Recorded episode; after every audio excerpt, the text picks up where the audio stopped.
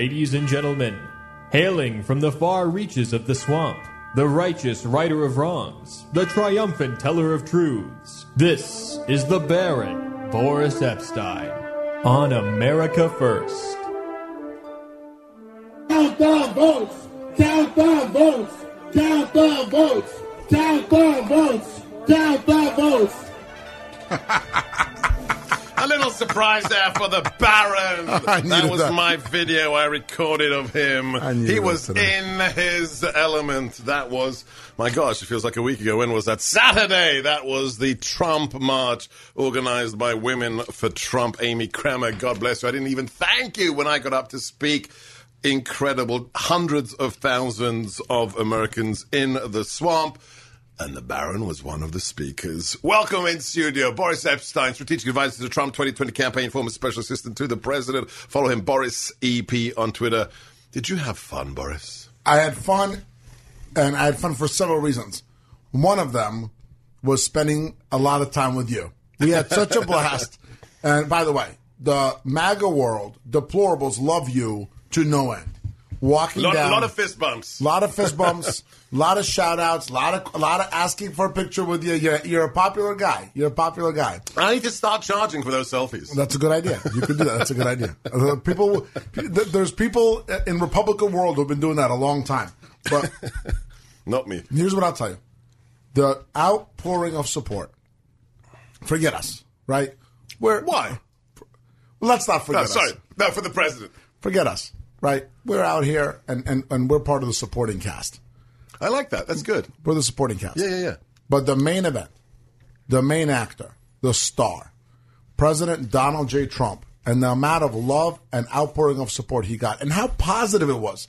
It was a beautiful day in Washington. It was just happy patriots. happy patriots, hundreds of thousands. Do you remember that, that group that was singing in Spanish the Trump song on Oh, the my God, turned the of corner course. at the Media Museum? Yes. Incredible. Just What- party time. I guess one of them came from Arizona because they hey Boris, I saw you in Arizona. Right. Yeah, here we are. It's it was such a wonderful event and a, and a showing of what MAGA world is, which is not what the horrible leftist media tries to portray us. MAGA world is optimistic. Yes. It's positive. It's loving. And it's It believes in America. It believes in America, which is exactly the words that describe this president. And that's why Yes. he's been such a perfect mesh between himself and this movement that he's started that's continuing right now.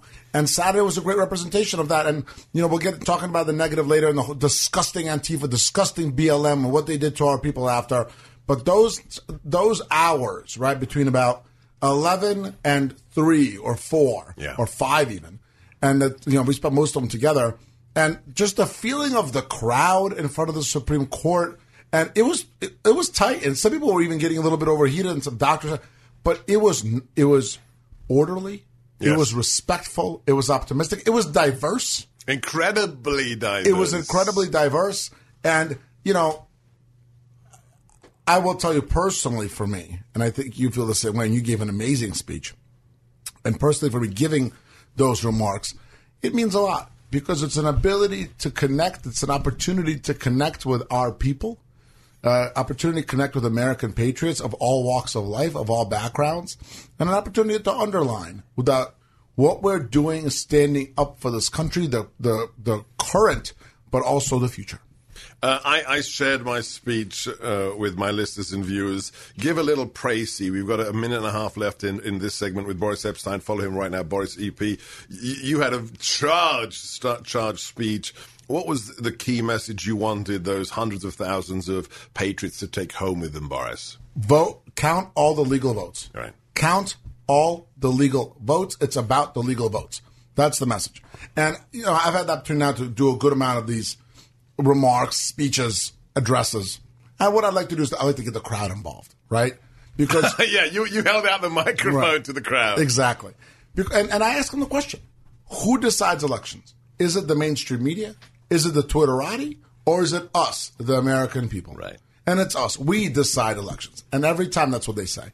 This time I asked, who do we want a president who stands with Israel or Iran? They say Israel. Right? Do we want to count all the votes? Yes. And then the big one do they want four more years? And the four more years chant always always deafens out all the others. The beauty of America is that we get to speak our minds and we get to stand up for our rights. And that's what President Trump is doing. He's standing up for all of our right to free and fair elections that are full of integrity. We're talking to the Baron, Boris Epshteyn. Follow him now, Boris EP, one of the speakers at the Trump March this weekend. I'm Sebastian Gorka, your host for America First on the Salem Radio Network.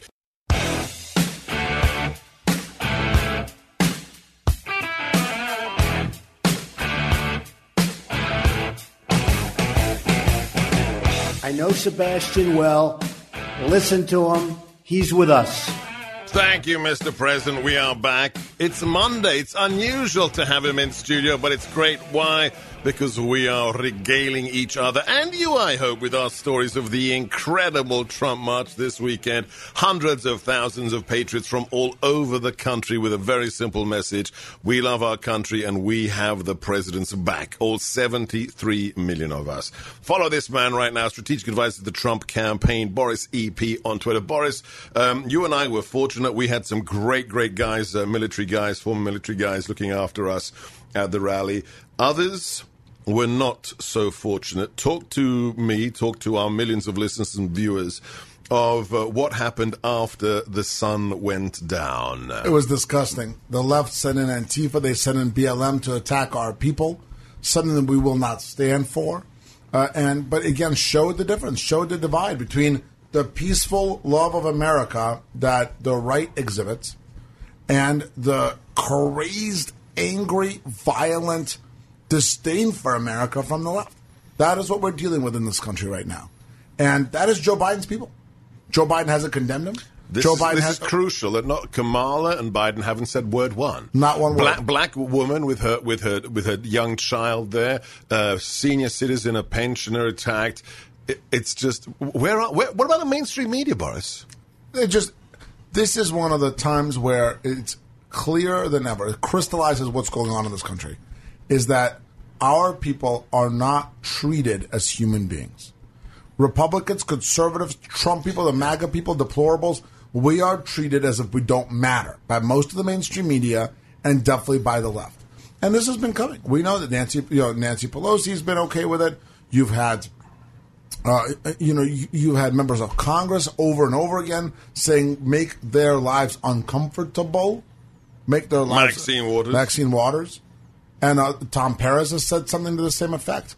Over and over and over again, leaders of the left are calling for effective assault against the right. And now they have it. And now they have it. And by the way, But but they think. Hang on. This this is this is the peculiar thing here, Boris. Is they say that they've won, that Biden's won.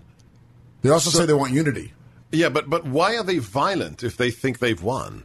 because they know that they know that a that President Trump won this election. A, B, they know that, and I believe President Trump will be inaugurated on January twentieth for a second term. B, they know that no matter what happens on January twentieth, the MAGA movement continues to roll on. We won House seat after House seat after House seat. We were keeping the Senate. And President Trump got more votes as an incumbent than any incumbent in the history of the United States. And if you think Joe Biden got more, I've got a, three bridges in Brooklyn to sell you, okay? They are angry because the MAGA movement increased by 10 million from Yes. 2016. And increased also in the minority. Exactly. Of course, you look at you look at the black vote, the Hispanic vote, the Jewish vote. As, as you know, I was concentrating on that.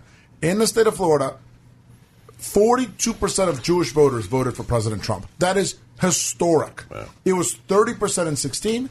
DeSantis got thirty-five percent in 2018 when he ran and won for governor. Forty-two percent in 2020. Nationwide, 30.5% among the Jewish population. And then, again, huge increases with all minorities. The MAGA movement is growing while the left continues to fringe itself. So let, us just be clear here. You always bring some great historical perspective. I want everybody to understand why the fight is still out there, why we have to hold the line.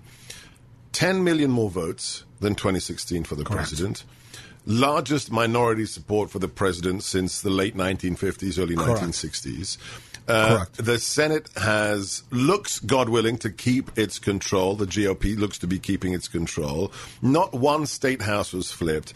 And then this incredible little little uh, gem I heard today from uh, Mark Steyn. The House majority margin of the Democrats is the lowest it has ever been since 1945, since the end of the war. This is the slimmest Right. margin the Democrats have ever Correct. had. And despite all of that, we're expected to believe that Biden got the most votes, Boris? Yeah, It makes no sense. Make- how, how- do you.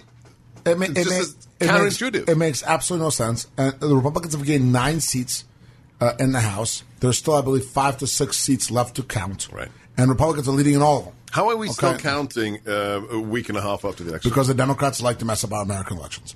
The Democrats have been cheating American elections for, since time immemorial. We know for a fact 1960 JFK won that election through fraud in Chicago. Thanks to his dad. Okay, thanks to his dad, Right. who was a who who was a bootlegger, was a, and, a runner, right? and and and it was a, notor- a notorious doer of misdeeds. Okay, Nicely put. Joe Kennedy.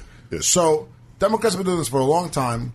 You want any proof? You read any history you want about Philadelphia, Right. about Chicago, Detroit, Baltimore, inner cities all across the country, Atlanta. And they instituted now, they used COVID to institute as much universal mail voting as possible to to cause complete disrupt, di- disruption and really a mess across our across our election system. There's it's it's not just disrupted; it's in chaos. There's chaos, Yeah. and that's why we're still counting congressional seats. That's why we're still counting.